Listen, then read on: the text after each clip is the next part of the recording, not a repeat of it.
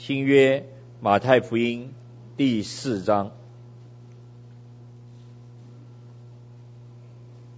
从第十八节到第二十二节。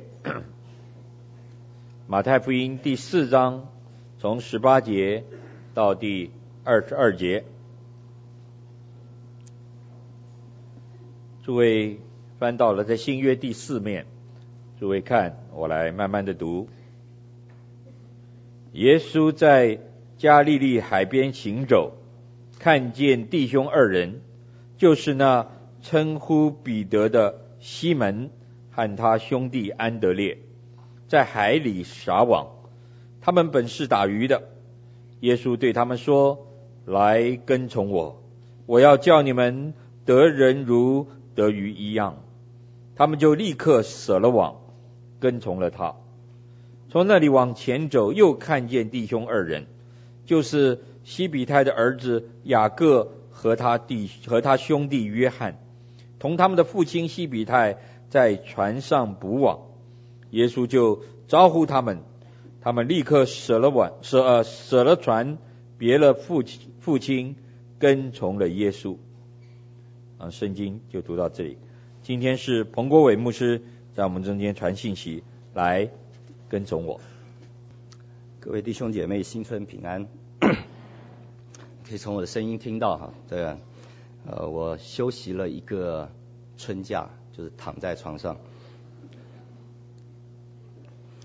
呃，最近这几次的崇拜，崇拜之前，呃，都有传道人生病，咬到舌头。呃，我想我们需要为讲台好好的仰望。呃，虽然好像恶者不喜欢我们有好的讲道，但是我们相信，虽然我们人软弱，但是上帝的恩典够用，同时上帝的道不能被隐藏。今天我们要一同来看耶稣呼召门徒的记载。除了刚才我们所读过的经文。在四福音当中，另外还有六处耶稣呼召门徒的记载，总共加起来有七段耶稣呼召门徒的记载。刚才我们所读过的经文，跟马可福音的一章十六节到第二十节是平行的经文。各位不需要翻圣经哈，呃，除非你翻的跟我讲的一样快。这两处都谈到了耶稣呼召西门、彼得、安德烈、雅各还有约翰。另外，在路加福音的第五章的第四节到第十一节，我们看到还有一个耶稣呼召西门、彼得的段落。在那里，耶稣透过一个神迹，哈，就是他们打了一个晚上都没有打到鱼。然后耶稣跟他们说，在那里下网，他们下网打到了许多鱼，呼召西门彼得。那一段记载跟马太福音跟马可福音的记载是不是同一个记载呢？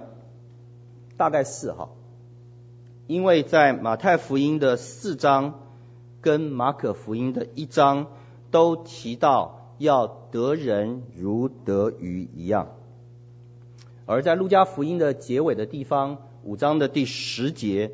耶稣对西门彼得也说：“不要怕，从今以后你要得人了。”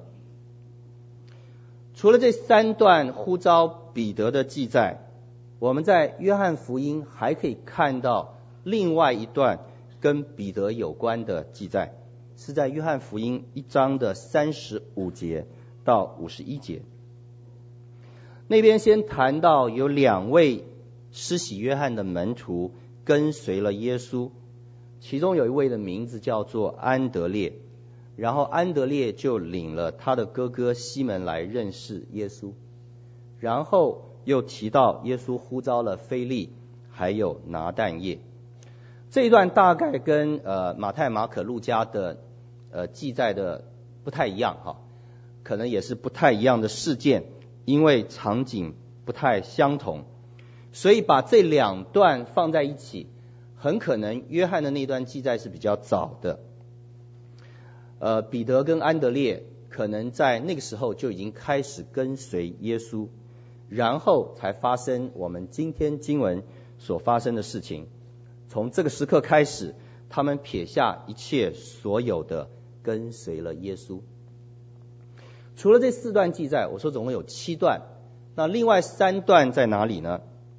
另外三段耶稣呼召门徒的记载，分别是在马太福音的第九章九节到十三节，马可福音的第二章十三节到十七节，还有路加福音的第五章二十七节到三十二节。这三段的里面，后两段。马可跟路加的记载，呃，几乎是完全一样的。那里谈到耶稣在一个税关上呼召了一位税吏，他的名字叫做利未。而在马太福音第九章的里面，描述非常的接近，不过人的名称不一样。那个人的名字叫做马太，但是在教会的传统里面，我们都接受。这位马太就是那位利未，所以因此这三段经文所描述的是同一个事件，所以七段经文三个事件。那这些事情跟我们有什么关系？耶稣呼召门徒跟我们有什么关系？也许我换个方式问：孔子呼召门徒跟我们有什么关系？今天我们的经文是在马太福音，因此我们来单单看马太福音这两段耶稣呼召门徒的记载，第四章跟第九章。在马太福音第四章的十九节里面，耶稣对彼得跟安德烈说：“来跟从我，我要叫你们得人如得鱼一样。”请问，对于马太福音的读者而言，包括我们，这只是给彼得跟安德烈的呼召呢，还是给那些要当传道人的呼召呢？我们一听到呼召就觉得跟我没关，那是你们那些站在台上做传道人的，还是这是给每一个人的呼召呢？马太福音第四章二十节提到。彼得跟安德烈立刻舍了网，跟从了他。马太福音四章的二十二节提到，雅各跟约翰立刻舍了船，别了父亲，跟从了耶稣。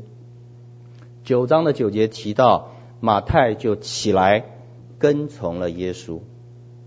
跟从了耶稣，只是少数基督徒需要的回应呢，还是每个基督徒？都需要的回应。关于这个问题，我没有答案，不过圣经有答案。马太福音本身其实给了我们答案。跟其他的福音书相比，马太福音的结尾有一个非常特别的地方，就是耶稣给剩下的那十一个门徒大使命。这个大使命我们都很熟。这个大使命怎么说的？二十八章十九节到第二十节这样说：所以你们要去，使万民做我的门徒，奉父子圣灵的名给他们施洗。凡我所吩咐你们的，都教训他们遵守。我就常与你们同在，直到世界的末了。这个大使命当中，我们常常说有四个动作哈，你们要去。你们要使万民做门徒，你们要奉父子圣灵的名给他们施洗，你们要教导他们耶稣所教导的。在这四个动词当中，哪一个是最主要的动词呢？这里面最主要的动词事实上是第二个，使万民做门徒。而这里面在希腊文的里面，去施洗跟教训是三个分词。意思是说，这三个动作是人使人基督徒使人成为耶稣的门徒所需要的行动。我们需要去，我们需要施洗，我们需要教导。大使命的核心是使人成为耶稣基督的门徒。换句话说，耶稣的门徒的工作就是使另外一些人成为门徒。换句话说，从马太福音来看，基督徒都该是门徒啊，没有基督徒不是门徒。成为基督徒就是成为耶稣的门徒。如果是这样，那么耶稣给彼得、安德烈、雅各、约翰、马太的呼召，就不只是给他们的呼召而已，也是给每一个要成为耶稣的门徒的呼召。在第四章的十九节、二十二节、九章的九节，三次都提到了跟从了耶稣。在马太福音当中，这个翻译成跟从或跟随的动词出现了大概二十几次。在马太福音当中，马太很喜欢用这个动词哈，而且他在用这个动词的时候，几乎都是跟做门徒有关系。我们甚至可以把跟从当做做门徒的同义词。所以，什么叫做基督徒啊？信了耶稣，当然就是基督徒了。马太也许会给我们一个不是完全一样的定义。从马太福音的内容来看，我们必须说，基督徒是一群为了跟从主耶稣而有所舍弃的门徒。什么是基督徒？基督徒是一群为了跟从主耶稣而有所舍弃的门徒。如果是这样，对我而言，对我们而言，对我们每一个人，今天读的经文都是一个很大的挑战。彼得、安德烈舍了网跟随主；雅各、约翰舍了船，别了父亲跟随主；马太舍了他高收入的税官跟随主。我们需要问我们自己：我们要舍什么跟随主？跟随主绝对不会没有取舍。我们的取舍是什么？事实上，不仅彼得、安德烈、雅各、约翰、马太需要有所取舍，任何想要跟随耶稣的人都必须要有所取舍。马太福音让我们看到就有这样的例子，在第八章的里面。提到有一位文士想要跟从耶稣，耶稣的回答是什么？耶稣的回答是：你要搞清楚，人子没有枕头的地方，你要选的是这个吗？这个文士必须有所取舍。马太福音的第十九章提到有一个有钱的少年人，他也想要跟随耶稣，但是耶稣回答的是什么？耶稣对他说：“你越愿意做完全人，可去变卖你所有的，分给穷人，就必有财宝在天上。你还要来跟从我。”这个少年人也必须要有所取舍。觉得这样的信息是很不安的，是让人觉得不安的。新春头一炮，就是这样的信息。这样的信息恐怕对我们信友堂的弟兄姐妹是更容易不安的，因为上帝给我们的赐福实在多，个人的、教会的，在座有许多的弟兄姐妹有很好的职业，有一定程度的资财，取舍不是件容易的事情。其实不要说在做事业有成的弟兄姐妹，就是我们这些传道人，我们也拥有那么一丁点儿世界上的财物啊。谈到取舍，也一样不容易。取舍的困难不在于你拥有的多还是少，只在于你有，对不对？但是谈舍，我们不要走上一条歧路。走上一条错误的路，单单把这个取舍的问题放在财务上面。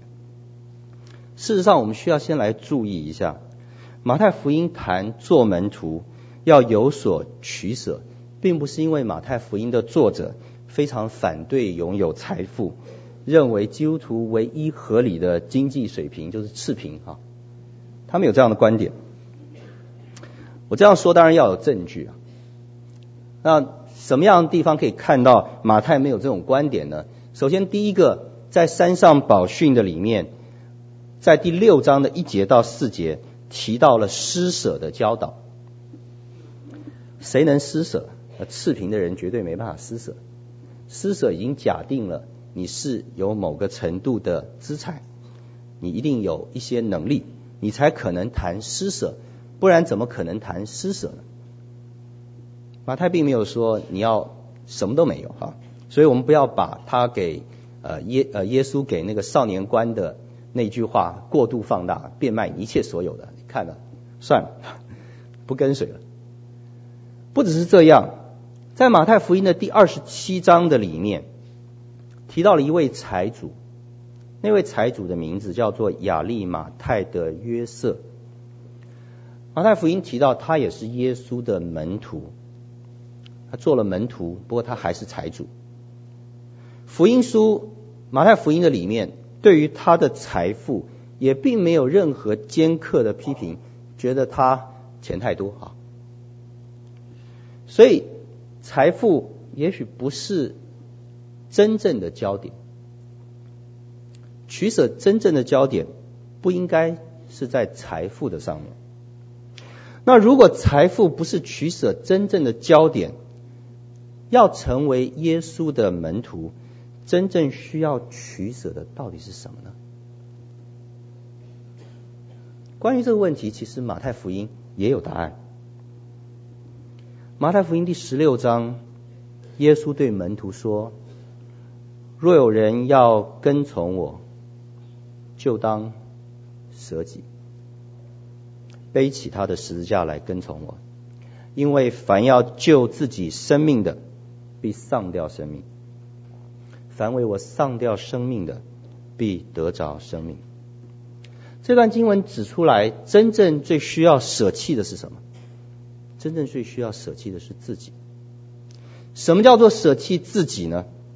就是不以自己的喜好判断为最后的标准，而是以主的喜好、主的判断为最后的标准。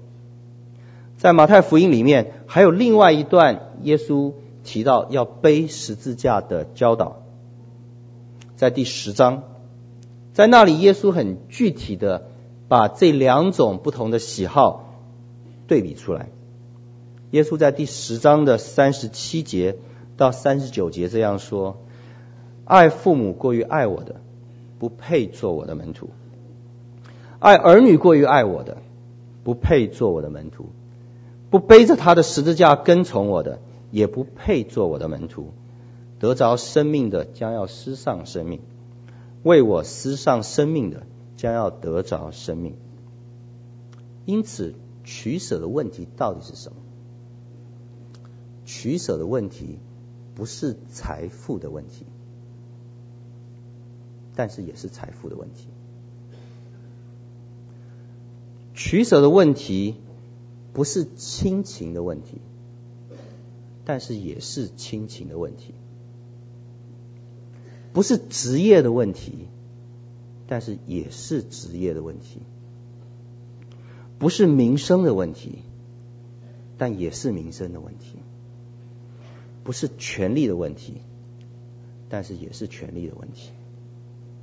问题的关键在于有没有任何一个人事物，让我们觉得不可或缺，到一个地步。使得我无法专心跟从主。如果有这个人事物，就是问题。那些我们本来就可以为主舍弃的，都不是问题。但是那些我们想跟主说，可不可以不要舍弃的，都是问题。做主的门徒需要有所取舍。这就是为什么在山上宝训的里面会提到一个人不能侍奉两个主。这也是为什么在山上宝训的最后七章的十三节到第二十七节，一连要用三个呃两个抉择来的的警惕来提醒我们说，你只能选一个。信仰的抉择，好像我最近看了一个节目哈，电视节目，可能很多人很熟悉，是一个日本的节目，叫做《料理东西军》，两道菜都非常好。但是你只能选一道，鱼与熊掌不可得兼。信仰你只能选一个。基督徒是一群为了跟从主耶稣而舍弃自己的门徒。我们的自己是什么？我们每个人都不一样，但耶稣说。若有若有人要跟从我，就当舍己，背起他的十字架来跟从我。我们每一个人都该舍的到底是什么？你不需要跟别人说，但是我们每个人都肚里明知。不过谈舍己也要小心，因为一不小心，我们又走上另外一个歧路。我们需要注意到舍己。只是做门徒的一个先决条件，只是做门徒的一个起点，不是做门徒的目的。如果我们忽略了这一点，舍己在教会里面很快就会变成一种变态的竞争。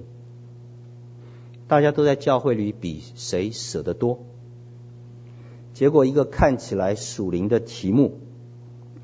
带来的结果非常世俗，因为大家都在教会里面去争逐那个舍得最多的那个名声。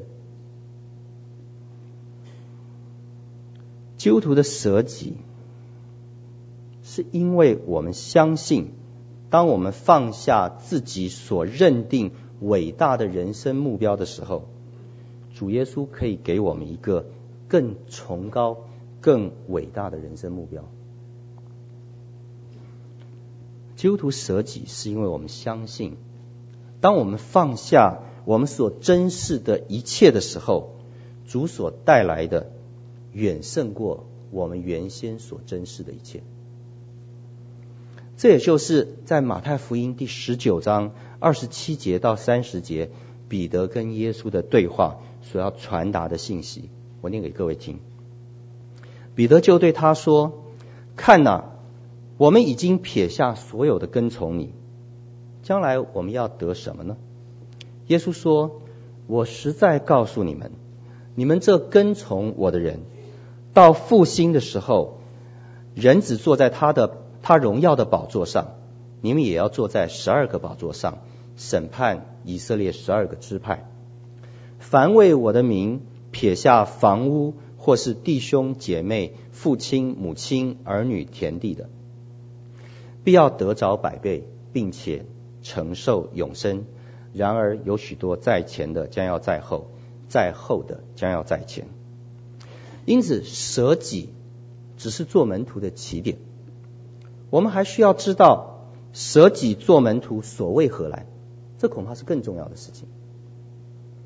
所为何来呢？在今天我们读的经文当中，四章十九节其实已经给我们一个非常清楚的目标，就是我要叫你们得人如得鱼一样。而马太福音的结尾的大使命，我们可以看成就是这个得人如得鱼很重要的注脚，要使万民成为主的门徒。得鱼用渔网。那得人呢？用什么？用人网。我想，我们还是需要回到马太福音来找答案。我们之前已经谈过，马太福音结尾的大使命，最重要的那个动词是要让人成为门徒。但除了这个让人成为门徒的动词之外，另外还有三个分词：你们要去，你们要施洗，你们要教导。这里去强调使人成为门徒，必须主动的去做见证，而不是坐在教堂里面等人来。我们是去的。施洗代表我们要让他们受洗归入耶稣基督，要承认耶稣为我们拯为拯救我们钉在十字架上面受死并且复活。教导当然就是要把耶稣的所行所言，透过我们这些门徒的所行所言，教导给下一代的门徒传承下去。从这样的角度来看。耶稣呼召我们舍己跟随主，成为主的门徒，最终是要让我们成为他的见证人。成为耶稣的见证，不只是将所看见的耶稣事迹说出来而已，同时也是要把所听到的耶稣教导活出来。啊，太多的时候我们就是喜欢说说。但是我们不太喜欢用活的，因为活的比说的难。但是见证不只是我们所说的，也是包含我们所活的。这也是恐怕也是为什么在马太福音的安排当中，紧接在我们刚才读的那段经文之后，经过一个短短的桥段，哈，二十三节到二十五节。马上就接到了三章的山上宝训。我们可以说，那个山上宝训的内容，就是主耶稣的门徒所需要活出来的生活方式，同时也是主耶稣的门徒要教导新一代门徒的生活方式。接下来两个月的主日崇拜，我们都会谈山上宝训，很仔细的来看。这一段重要的教导，所以在这里我并不准备来谈山上宝训的细节，也没有时间来谈山上宝训的细节。但是我愿意让我们很快的来鸟看一下这三章圣经到底包含了什么样的信息，它有一个怎么样的一个结构，有一个怎么样的大纲。山上宝训一开始是所谓的八福或九福的段落。五章的三节到十二节，你可以把这个段落看成整个山上宝训的开场白。紧接在这个开场白之后，十三节到第十六节是山上宝训的总纲。门徒是地上的盐，是世上的光。然后接下来的教导就是要说明怎么样才算是世上的盐。怎么样才算是世上的光？一共有五个部分。第一个部分，从五章的十七节到第四十八节，谈到耶稣对于律法的重新诠释。然后六章的一节到十八节，谈到耶稣对当时三个最重要的宗教善行的教导。哪三个宗教善行呢？对于犹太教徒而言，当时最重要的三件事情，就是必须要施舍、要祷告、要进食。第三个段落，六章的十九节到三十四节，耶稣就谈到了财富，基督徒面对财富、面对养生所需的时候，呃，这些问题的态度。然后接下来七章的一节到六节，就谈到论断人的问题。然后七章的七节到十二节是在结语之前的一个应许，谈到上帝预备回应人的寻求。然后最后七章的十三节到二十七节，刚才前面已经谈过，是整个山上宝训的呃结尾。这里让你看到三次有两个选择，你到底要选哪一个？这当中只有一个会存到永恒。另外一个不会存到永恒。透过这样的山上宝训，成为耶稣门徒的意义就变得很具体了。我们为什么需要舍己，也就变得很具体了。舍己不是为了舍而舍，舍己不是为了你可以跟别人说我舍的比你多，所以我舍。舍己的目的是要成为地上的盐。成为世上的光。盐是什么？光又是什么？我们可以说，盐就是要有影响力。我们可以说，光就是要能够让人看见，产生什么影响？让人看见什么？就是要让人看见，在八福或九福里面，那样子不同于世俗的人格品质，是常常邻里贫穷的，这是虚心的意义；是常常为罪哀痛的，是不诉诸武力的温柔；是饥渴慕义的，是对人连续的。是动机单纯的清心，是使人和睦的，是为义受苦的。这是主的门徒的见证，这也是主的门徒所要教导的信息。不只是这样，从山上宝训他正文内文当中，我们也可以看到，主的门徒是要活出真正上帝律法的精神的。是什么呢？在耶稣对律法的再诠释的里面，我们可以说至少有一个共同点，就是必须从动机上就对他人没有恶念，不管是淫念的问题，不管是恨人的问题，耶稣所要求的是从动机上就除去了那个恶念。不只是如此，六章的一节到十八节。耶稣对三个宗教善行的教导提醒我们：基督徒的敬虔不是为了得着别人的称赞，而是单单为了上帝的称许。这是主的门徒行善真正的动力。六章的十九节到三十四节提醒我们，在养生的需要跟财富的事上，我们要相信上帝的预备，不要受钱财的奴役。然后在七章的一节到六节里面提醒我们的口舌，我们不要随便的论断人。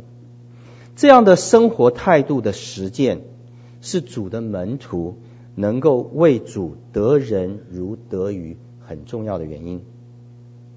也是因为要活出这样的生活，我们才需要舍己。我们需要舍弃我们人性当中的偏好，以至于这样的品德。能够在我们的生命当中出现，这是马太福音当中一个非常重要的信息。虽然不是马太福音当中唯一的信息，但是我也要说，这个信息听起来非常不福音。为什么呢？好像不太谈唯独恩典哈，好像不太不太谈因信称义哈。但是我要说，这是马太福音。成为门徒跟随主的信息，这是马太福音非常重要的信息。但是恐怕也是因为这个成为门徒跟随主的信息是这样看起来有一点不像福音。在解经的历史当中，当神学的潮流改变的时候，马太福音有的时候极受欢迎，有的时候极受冷落。在十九世纪的下半叶，整个欧洲最风行的是自由神学。自由神学风行的时候，是把基督教看成唤起人里面神性的工具，觉得其实宗教给人的重要的不是救赎，重要给人最重要的是要唤起你里面的神性，那你就会变得像神一样。他们把耶稣看成一个好的教师。跟道德人格的典范，所以在那个时代里面，马太福音是非常受欢迎的。你可以想象，因为在马太福音里面有许许多多好的道德。但是到了二十世纪的上半叶，一次世界大战彻底粉碎了自由神学对于人性的乐观。一次大战是非常荒谬的一个战争，非常残酷的一个战争。相较之下，二次世界大战还有日内瓦公约的约束，没有像一次世界大战那样的荒谬。当然，仍然仍然是一个荒谬的战争。而在这样的一个氛围里面，对人性悲观的辩证神学兴起，马太福音那个做门徒的信息就好像被打入冷宫一样，一直到二十世纪的最后二二十年左右，才又慢慢受到重视。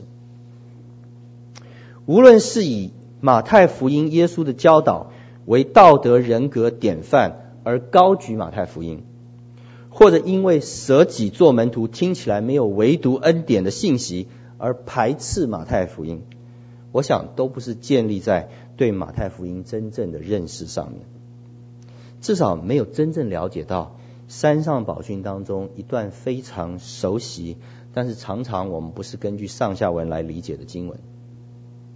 七章的七到十二节，在这里是一个我们非常熟悉的应许。耶稣说：“你们祈求，就给你们；寻找，就寻见；叩门，就给你们开门。因为凡祈求的，就得着；寻找的，就寻见；叩门的，就给他开门。”如果我们仔细的来看一下这段经文到底放在山上宝训的哪里，你会发现，也许这当中有一些信息是我们平常不太用的，而恐怕那个信息还有点重要。你会发现这段经文是放在山上宝训所有主要教导的最后面，因为在这段教导之后，接下来就是那三个。两条路，两种根基，两个门，这些的抉择，为什么放在这？这段教导虽然可以用在任何事情上，但是我想，我们当它放在上下文里面，最重要的是要鼓励我们，当我们觉得前面的教导太艰难的时候，前面山上宝训的这些教导太艰难的时候。我们需要祈求，我们需要需要寻找，我们需要叩门，因为你们在天上的父，岂不把好东西给求他的人吗？怎么样的好东西呢？从上下文来看，我们可以说，就是山上宝训里面所谈到的那些好的品格。如果我们觉得我们做不到，我们可以求。上帝会赐给我们。马太福音从来没有假定我们可以靠着自己的能耐成为耶稣的门徒。七章的七节到十二节的这段祷告告诉我们，成为上帝的门徒是需要恩典。没有上帝赐给我们好东西，我们没有一个人是好东西。我再说。没有上帝赐给我们的好东西，我们没有一个人会是好东西。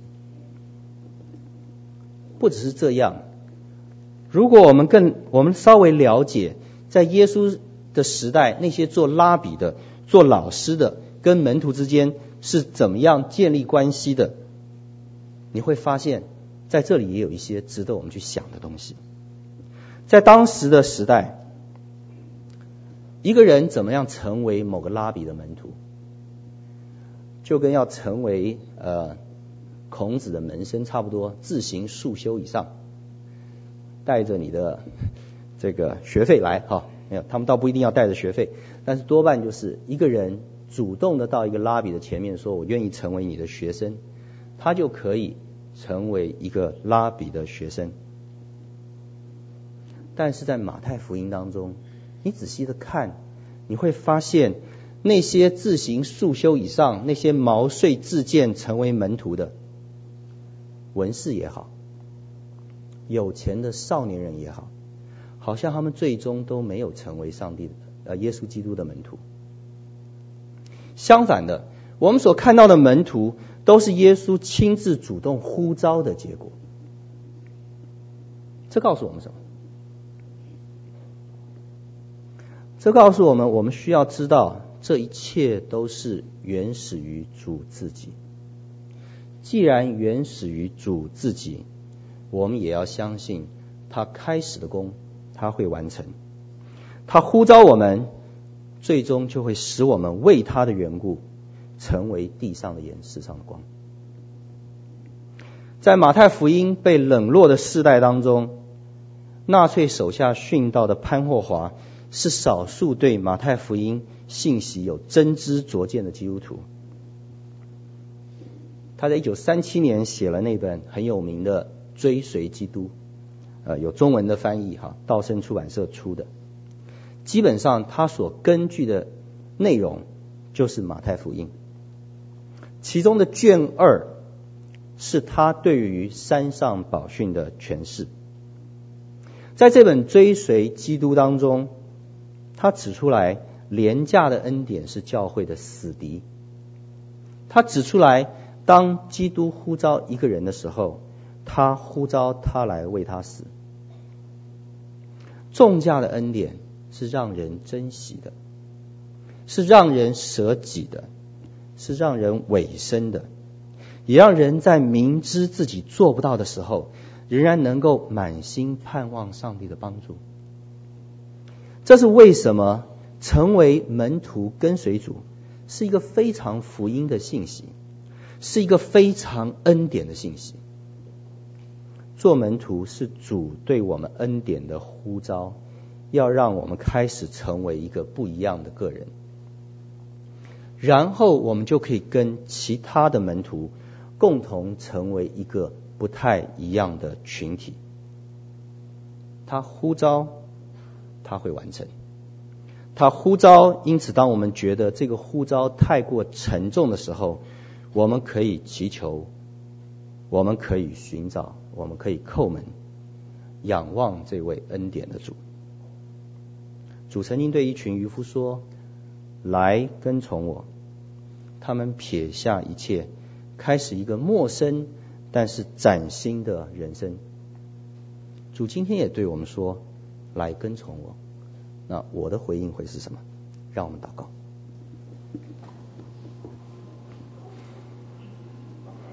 亲爱的主，我们仰望自己在你的面前。主给我们真的看见。让我们看到你的恩招有何等的指望，以至于我们愿意快跑跟随你。主也让我们看到在你的恩招里面有多大的恩典，以至于我们知道，虽然我们要完成的远过于我们所能完成的，但是我们可以知道，我们可以在你面前一路寻求，一路祈求，一路叩门。你会将那好东西赐给我们，主，求你帮助我们，帮助信友堂的每一位弟兄姐妹，让我们真的是在里面有你的好东西的儿女，把我们仰望在主的手中，奉耶稣基督的圣名求，阿门。